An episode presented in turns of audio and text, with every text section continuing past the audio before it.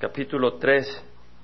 Nuestro estudio empezaría en el versículo 12, pero queremos hacer algo, una breve meditación de la última sección que estudiamos hace 2 semanas, y es que Israel se había tirado a la idolatría, y dentro de ese proceso el Señor levantó a Cusán-Risataim, rey de Mesopotamia, que los esclavizó por 8 años, y el Señor levantó después a un libertador, a Otoniel, que era sobrino de Caleb, y a la vez yerno, se había casado con la hija de Caleb, y a través de él los liberó de la mano del rey de Mesopotamia y les dio paz por 40 años. Eso lo estudiamos hace 2 domingos, pero había algo interesante que creo que es importante resaltar, algunos elementos acá. Uno, ¿qué es Mesopotamia? ¿Se come? Mesopotamia es una región, y es una palabra griega, pero que su significado es el mismo significado que la palabra original tiene, porque ustedes saben que el Antiguo Testamento fue escrito en español, ¿verdad? ¿En qué idioma fue escrito, hermanos? No sabían español. En hebreo. Ya veía que muchos decían, sí, están dormidos, échales agua, Francisco, desde atrás. Entonces, Mesopotamia, en hebreo, es Aram Naharajim. ¿Me ayudan, hermanos? Aram Naharajim. Yo sabía que eran mis compatriotas. Quiere decir, Aram quiere decir un lugar plano, una tierra alta, y se refiere generalmente a una ciudad, a un país, porque se construye en una tierra alta. Y Naharajim quiere decir entre 2 ríos, entre el río Tigris y el Éufrates. Esa es la región de Mesopotamia, de ahí salió Abraham, de Ur de Caldea, de esa área, en la área sur. Pero esa región que lleva los ríos Tigris y Éufrates es lo que ahorita es Irak. Imagínense qué interesante. Es la región de ahora Irak. O sea, de que imagínense, en ese tiempo se levantó alguien a oprimir a Israel, y ahora tenemos a un enemigo en esa región. Irak es la región también que cubre parte de Siria y parte de Turquía. Lo que es interesante es que esa es una región bien lejana a la tierra prometida. Son por lo menos 700 kilómetros. O sea, que el pueblo de Dios se empezó a corromper. Empezó a dedicarse a la idolatría, y ellos creían que Dios no iba a hacer nada. Pero el enemigo venía. De 700 kilómetros de distancia, el enemigo ya venía cabalgando para destruirlos. Entonces, el punto es, en el Salmo 10, 4 y 11, dice, el impío en la altivez de su rostro no busca a Dios. Todo su pensamiento es, no hay Dios. Dice en su corazón, Dios se ha olvidado, ha escondido su rostro, no lo verá jamás. En otras palabras, yo puedo seguir haciendo lo que estoy haciendo. No me ve el pastor, no me ve mi esposo, no me ve la iglesia, no me ve mi hermano, pero Dios te ve. Tú dices, pero Dios no me ve porque no está haciendo nada, no me está aplastando, me está yendo bien en el trabajo. Mira el carrito que me compré. El impío, en la altivez de su rostro, dice, no hay Dios, Dios se ha olvidado. Pero no es cierto. Ten cuidado. Viene un día donde tendrás un encuentro. Mejor tú acelera ese encuentro y ten un encuentro de paz con el Señor, ¿verdad? La palabra del Señor dice en Hebreos de que toda cosa creada, ninguna cosa creada está oculta, pero todas las cosas están desnudas y al descubierto ante los ojos de aquel ante quien tenemos que dar cuenta. Entonces, Dios ve todo. Y el otro punto es que el enemigo que vino era Cusán-Risataim. ¿Sabes lo que quiere decir? Me llamó la atención porque investiga el nombre. Quiere decir Cusán de doble maldad. Y la maldad a la que se refiere es inmoralidad. O sea que este pueblo, el pueblo de Dios, se había dedicado a la inmoralidad. Le gustó la religión de los cananeos porque podían tener relaciones inmorales y en esa manera alabar a su Dios. Estaban felices. Y Dios los oprimió en mano de alguien que era súper inmoral y los presionó hasta que los hizo clamar. En otras palabras, lo que tú abrazas aparte de la voluntad de Dios termina dominándote y oprimiendo. Si tú abrazas el licor, te termina oprimiendo. Si tú abrazas las drogas, te termina oprimiendo. Si tú abrazas la pornografía, te termina oprimiendo. Si tú abrazas el dinero, te termina oprimiendo. Si tú te abrazas a ti mismo, terminas oprimiéndote. Ahora, en el versículo 11 dice que la tierra tuvo descanso por 40 años y murió Otoniel, hijo de Cenaz. Volvieron los hijos de Israel a hacer lo malo ante los ojos de Jehová. Eso es lo que importa. ¿Ante qué ojos estás tú compartiendo y examinando lo que tú haces? ¿Ante los ojos del vecino o ante los ojos de Jehová? Ahora yo me pregunto, pasaron 40 años. ¿Qué es lo que pasó en esos 40 años? ¿Por qué después de 40 años se dedicaron una vez más a hacer el mal? ¿Y saben lo que pasa? Que en lugar de servir a Dios, ellos durante esos 40 años no leemos de que agarraron las armas para echar de ahí a los filisteos o a los cananeos que estaban en la tierra. Ellos no los estaban oprimiendo, pero ellos estaban en la tierra. Y ellos eran un peligro potente. Ellos tenían que exterminarlos, pero en vez de exterminarlos estaban muy tranquilitos, tomándose su té helado en el verano, preocupándose por sus cosechas, pero había un enemigo en medio de ellos, y nosotros tenemos que eliminar el pecado de nuestras vidas. Tenemos que buscar al Señor, estudiar su palabra, involucrarnos en las cosas del Señor. Pero por 40 años ellos se dedicaron a la ociosidad, fueron ociosos, y el ocio se degeneró en idolatría. ¿Sabes qué? Yo ya he aprendido que si yo estoy ocioso, olvídate, no tienes pastor en esta iglesia. Te lo digo honestamente, y mi esposa no tiene marido, y mis hijos no tienen padre. Dame un poco de tiempo libre, y yo me destruyo a mí, a los que están a mi alrededor. No soy libre, pero si yo le doy mi tiempo al Señor, ahí soy realmente libre. Y esta gente no le dio su tiempo al Señor, y fueron esclavos de la idolatría, y en la prosperidad se olvidaron de Dios. Qué hermoso lo que cantó Mario, porque en el capítulo 1 de Romanos, versículo 21, dice, aunque conocían a Dios, estos hombres conocían a Dios, habían visto la liberación de Dios a través de Otoniel. Dice, no le honraron como a Dios, es decir, no le dieron obediencia, no le sirvieron, ni le dieron gracias. No tenían un corazón agradecido a Dios. Tal vez tú te estás quejando todo el tiempo, que aquí, que allá, que me falta esto, me falta el otro.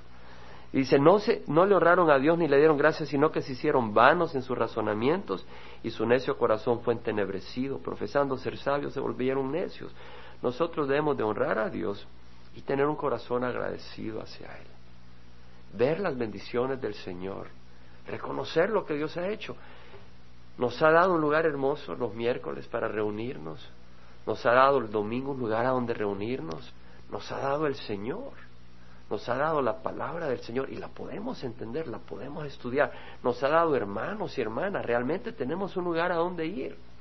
Tenemos hermanos con los cuales congregarnos, donde sabemos de que nuestros hijos no están recibiendo basura. Tenemos alimento, tenemos ropa, tenemos mucho por qué agradecerle al Señor. Ahora dice que volvieron a hacer lo malo ante los ojos de Jehová. Y en el versículo 12 y 13 dice que Eglón reunió consigo.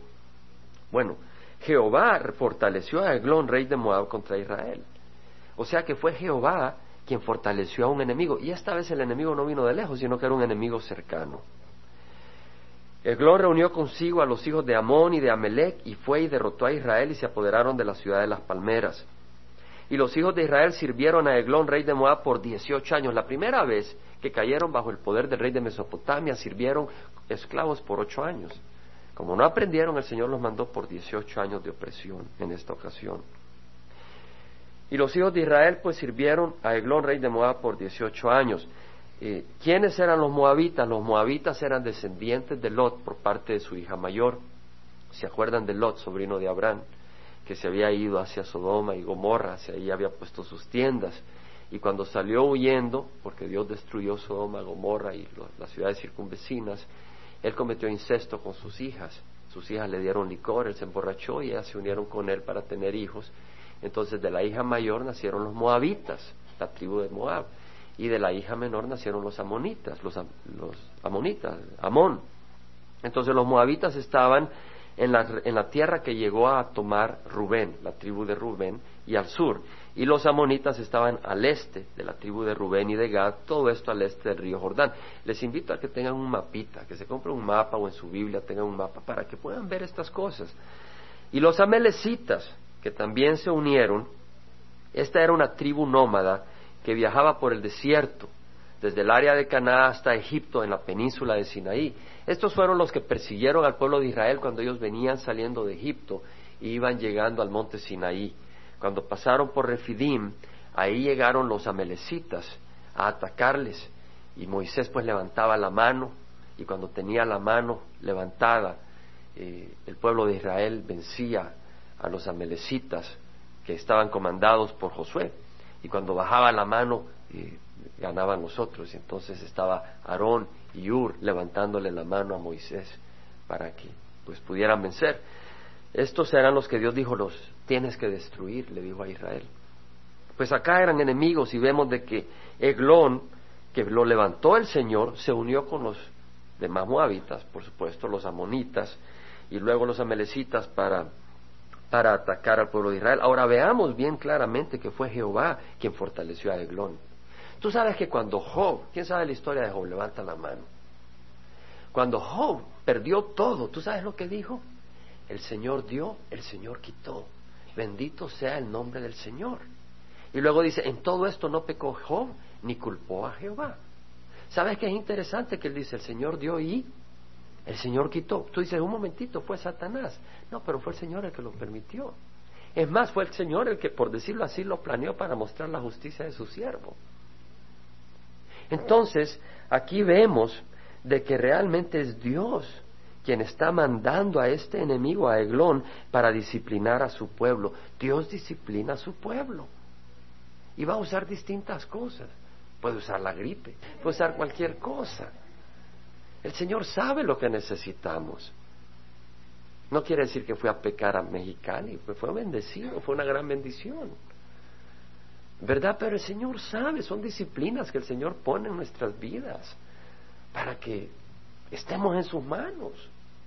Ay, gloria al Señor, gloria a Dios. Gloria al Señor. Es como oíamos a una hermanita orar el miércoles, llena del Espíritu, que compartía cómo en medio de su crisis ella sabía que Dios tenía un plan para disciplinarla y bendecirla y cambiarla, y era una oración que brotaba de su corazón.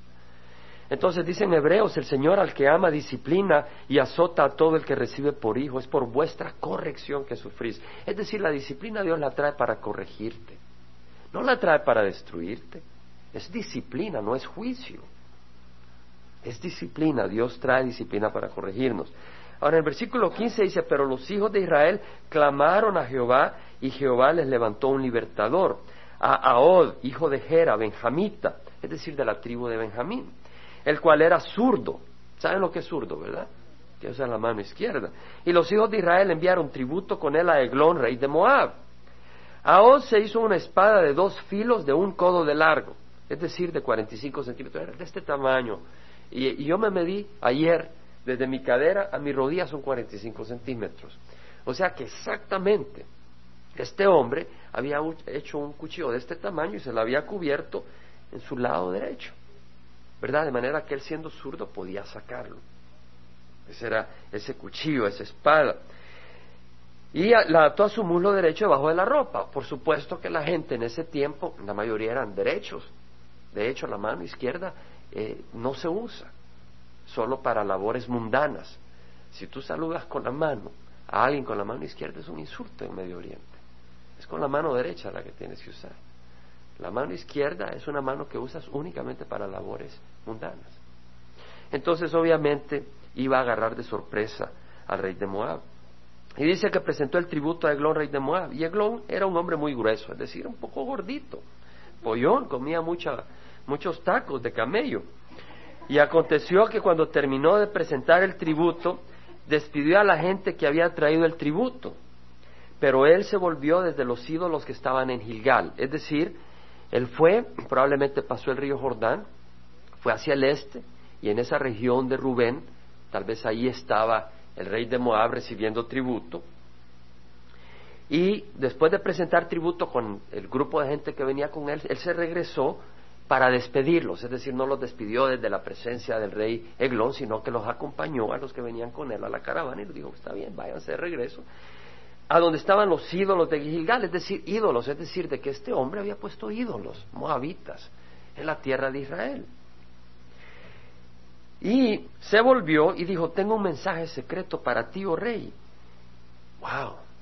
Le produjo cosquilleo en los oídos, un mensaje secreto, dijo, guarda silencio, y todos los que le servían salieron. Aod vino a él cuando estaba sentado solo en su sala de verano, y Aod dijo, tengo un mensaje de Dios para ti, y él se levantó de la silla. En eso Aod alargó la mano izquierda, tomó la espada de su muslo derecho, por supuesto él tenía su mano derecha abierta para saludar al rey de Eglón, y él venía todo confiado, y él vino, agarró su cuchillo, y dice que en el versículo 21 tomó la espada de su muslo derecho y se la hundió en el vientre, y a los que les interesan los detalles, el versículo 22, y la empuñadura entró también tras la hoja, y la gordura se cerró sobre la hoja, pues no sacó la espada de su vientre y se le salieron los excrementos. Un poquito detallado. Algunas cosas que podemos sacar acá. Se ría Anabel. Cuando yo leí eso dije, Señor, ¿cómo vamos a sacar un estudio de esto? Y gloria al Señor, de ahí sacó el Señor algunas enseñanzas. Porque el Señor no pone las cosas para nada. ¿Tú crees que el Señor pone las cosas para nada? No conoces al Señor ni su palabra. Mira, primero, quiero decirte algo. De que Aod no tenía grandes recursos militares. Aod no tenía gran astucia militar. Todo lo que tenía era que era zurdo. Y le entregó eso a las manos del Señor. Y gracias a eso, se rompió y se vino para abajo la opresión del pueblo de Dios. Dios no quiere grandezas tuyas. Dios quiere que tú estés en las manos del que es grandioso. Y eso es lo que había hecho Aón. Aón simplemente le dio su vida. Arriesgó su vida. ¿Tú qué crees? ¿Que no era arriesgar su vida a ir y en el pueblo o de donde estaba el rey enemigo entrar? Y nosotros tenemos que entrar donde está el enemigo a llevar el evangelio. Pero este hombre vino y siendo zurdo fue lo que le entregó al Señor. Y en 2 Crónicas 16:9 dice que los ojos de Jehová recorren toda la tierra para fortalecer a aquel cuyo corazón es completamente suyo.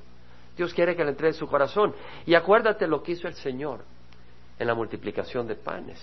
Había un jovencito que tenía 5 panes y 2 peces. Eso fue lo que tenía, y con eso el Señor multiplicó y alimentó a 5,000 hombres y a todas sus familias. Entonces, no busques grandes títulos, no busques gran honra, simplemente dale tu vida al Señor. No esperes a que te gradúes de algún lugar para que el Señor te use.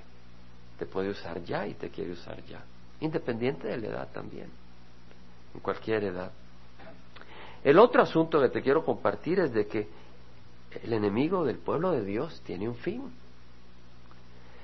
En Jeremías 3:22 dice, en Jeremías 9:22 dice, y 25, así declara Jehová, los cadáveres de los hombres caerán como estiércol sobre la faz del campo.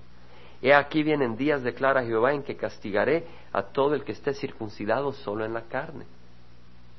El mundo ahora está circuncidado de la carne, bien bañaditos, bien trimeados. Te hablan de que no ofendas a los homosexuales, que no hables mal del homosexualismo, que no hables mal del lesbianismo, que eso es, tú hablas mal de eso que estás hablando. Sacrificios, ¿qué son esas locuras? Somos un pueblo refinado. Nosotros ya sabemos cómo evolucionó el mundo de una explosión. Eso de que Dios creó así de repente y que había que matar ovejas y sangrarlas. Y que el Dios del Antiguo Testamento mató a los cananeos y los destruyó. Eso no es refinado. Ellos tienen su propia religión. Y dice el Señor, castigaré a todo el que esté circuncidado solo en la carne. Y en la religión tradicional, muchas religiones que se llaman cristianas, donde tú pues vas y eres religioso, pero tu carne no está circuncidada.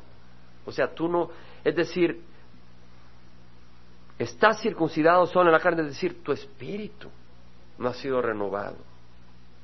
No has crucificado tu carne ni has recibido a Jesucristo como Señor. Ahora, el otro punto que quiero compartir, que fue el que realmente me tocó, cuando vemos de que en el versículo 22 dice que le salieron los excrementos, es de que aún los hombres formidables e imponentes están llenos de... Tú terminas la frase. ¿Cierto? ¿Verdad que sí? Es cruda la palabra, pero es cierto. Aún los hombres impresionantes, con grandes títulos, están llenos. Son solo polvo. La vanagloria, la vanidad de la vida es falsa, vana, vacía. Tú te puedes adornar con joyas de oro, vestidos finos. Este hombre tenía sus carruajes, grandes logros y posiciones. Era rey de Eglón. Había logrado tener control sobre los benjamitas. Pero con un puñal se reveló lo inmundo que había dentro de él, con un pedacito de metal. No nos vanagloriemos de las cosas nuestras. Pablo dice: jamás acontezca que yo me gloríe sino en la cruz de nuestro Señor Jesucristo, por el cual el mundo ha sido crucificado para mí y yo para el mundo. Si en algo nos vamos a gloriar, como dice Pablo, el que se gloríe en el Señor. Y dice, está escrito, porque Jeremías dice que si alguien se va a gloriar, que se gloríe en que me conoce, que entiende, que me entiende. El Salmo 39, 4 al 6 dice: Jehová, hazme saber mi fin y cuál es la medida de mis días, para que yo sepa cuán efímero soy. Dani pudo probar cuán efímero es este fin de semana. Yo venía de Mexicali y mi esposa estaba tratando de llamarme, yo no sabía. Cuando llego, veo a Dani con una fiebre, más o menos, pero estaba cerca de él y me empiezo a dar cuenta que empieza a entrar en convulsión. Y en un abrir y cerrar de ojos la fiebre se le subió de 102 a 104, pero yo ya estaba en convulsión realmente. Yo estaba tratando de observarlo porque pues me gusta ser prudente, no entrar en el caos ni en el susto, pero cuando ya vi que estaba realmente, no sabía si era chills o convulsión, pero empecé a sospechar que ya era convulsión lo que le estaba pesando. Y cuando vi que le subió de 102 a 104, ahí nomás lo llevé al hospital. Le había entrado una contaminación, un veneno a través de comida, y por 4 días pasó durmiendo. Por eso sabía yo que realmente estaba enfermo. Pasó 4 días durmiendo, mañana, tarde y noche. Y me pude dar cuenta y le digo: Dani, Dios diseñó esto para ti, para hacerte ver cuán efímero es, cuán efímera es nuestra vida. Nuestra vida es efímera, nuestra vida se va en un momento, en un abrir y cerrar de ojos. Tú no puedes saberlo. Y dice aquí: tú has hecho mis días muy breves, dice David, y mi existencia es como nada delante de ti. Ciertamente todo hombre, aún en la plenitud de su vigor, es solo un soplo. Dani, en la plenitud de su vigor, pues no le ofrezcas pelear porque está un poco fuerte. Yo veo en la casa que levanta 300 libras, pero aún en la plenitud del vigor, eres un soplo.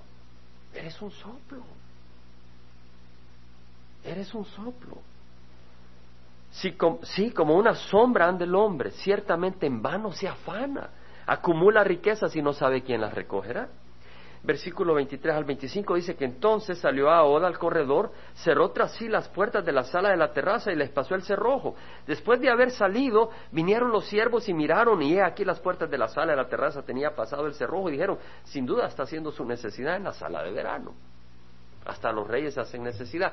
Cuando estaba Elías en el monte Carmelo y había llamado a todos los adoradores de Baal y a los profetas, ahí estaban en el monte Carmelo, y había puesto las piedras, los adoradores de Baal habían puesto su altar y su ofrenda, y estaban saltando para que ya viniera fuego del cielo, y no venía fuego del cielo, y se estaban rajando y gritando, y les decía a Elías: grita más alto, tal vez está dormido.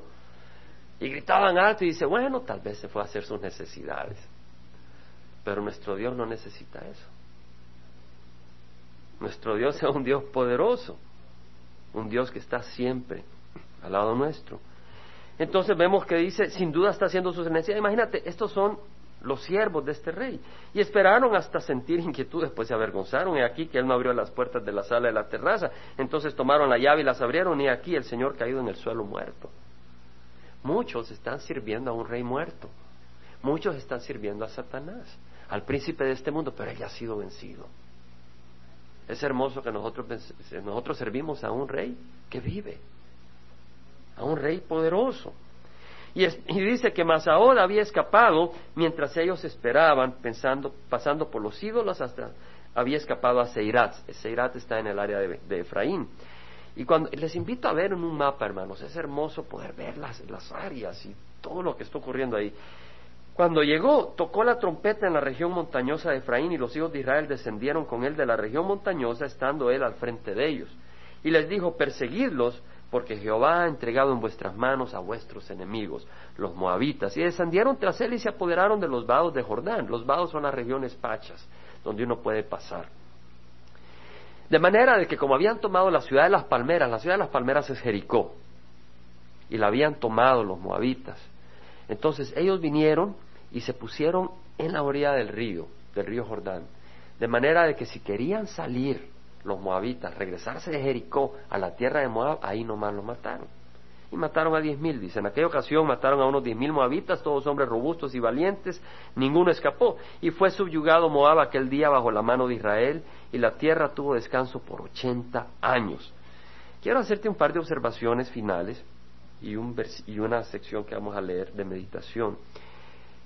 Lo que quisiera cerrar acá es, hay mucha enseñanza, pero quisiera cerrar con algunas cosas. Primero, no invirtamos nuestra vida en vanidades, ¿verdad? Ya vimos este rey cómo murió. Ya sabemos cómo murió Herodes, ¿verdad? Si tú lees en el Nuevo Testamento, comido por gusanos, ¿verdad? Cuando el pueblo lo arengaba y lo admiraba, cayó y salían gusanos de su barriga. Entonces, no invirtamos en vanidades. Nuestra vida es solo un soplo. Sécase la hierba, marchítase la flor, mas la palabra de Jehová, nuestro Dios, permanece para siempre. En Apocalipsis, capítulo 19, 7 al 8, habla de las bodas del Cordero, y dice: regocijémonos y alegrémonos y démosle a Él la gloria, porque las bodas del Cordero han llegado y su esposa se ha preparado. La esposa del Cordero se había preparado. Y a ella le fue concedida vestirse de lino fino, resplandeciente y limpio, porque las acciones justas de los santos son el lino fino. Entonces prepárate, vístete con lino fino, sirviendo al Señor, en oración, en amor, perdonando, conviviendo, en armonía. Y la segunda meditación: no tengas temor del hombre, sino de Dios. Y no hagas del hombre tu refugio. No hagas de una organización, de un hombre, de un trabajo, tu refugio. Eglón era un enemigo formidable, pero mira, como dice Job: en su mano está la vida de todo ser viviente y el aliento de toda carne de hombre. Mejor haz de Dios tu refugio. Dice la palabra del Señor: maldito el hombre que en el hombre confía y hace de la carne su fortaleza, y de Jehová se aparta su corazón. Bendito el hombre que confía en Jehová, cuya confianza es Jehová. Vamos a pararnos y vamos a cerrar leyendo el Salmo 146. Lo voy a leer en voz alta. Si tienen la versión, la Biblia de las Américas, puedes leer conmigo. Si no, porque si no se va a oír una confusión de distintas versiones. Pero dice así: aleluya, oh alma mía, alaba a Jehová. Es decir, alabemos a Jehová. Alabaré a Jehová mientras yo viva. Cantaré alabanzas a mi Dios mientras yo exista. Cántale. Aquel gorrión cantaba y tocó el corazón de mi hermano Mario. Y tú no vas a cantar al Señor. No confíes en príncipes, ni en hijo de hombre, en quien no hay salvación. Su espíritu exhala, él vuelve a la tierra, en ese mismo día perecen sus pensamientos. Tal vez alguien te quiere destruir, tal vez alguien está detrás de ti, pero él es solo polvo. Él está en las manos de Dios. Bienaventurado aquel cuya ayuda es el Dios de Jacob, cuya esperanza está en Jehová su Dios, que hizo los cielos y la tierra, el mar y todo lo que en ellos hay, que guarda la verdad para siempre, que hace justicia a los oprimidos. Está siendo objeto de injusticia. Él hace justicia. No tome la justicia en tus manos. Espera el día donde vas a ser recompensado por tu paciencia. Da pan a los hambrientos. Jehová pone en libertad a los cautivos. en la prisión de Mexicali, los cautivos fueron liberados. Porque lo que más le interesa al Señor es liberarnos del corazón. Jehová abre los ojos a los ciegos, cantaba mi hermano. Que podemos físicamente ser ciegos, pero tener la luz de Dios. Muchos de nosotros tenemos vista física, pero estábamos ciegos físicamente. Y Dios abrió nuestros ojos. Jehová levanta a los caídos. ¿Estás ahora caído? Clama al Señor. Jehová ama a los justos. ¿Eres justo? Dice, soy pecador. No, no. Has sido lavado con la sangre de Cristo. Porque si tú vienes a la fuente de justicia que es Jesús, tú eres justo. Jehová protege a los extranjeros, sostiene al huérfano y a la viuda, pero trastorna el camino de los impíos. Jehová reinará para siempre, tu Dios, oh Sión, por todas las generaciones. Aleluya.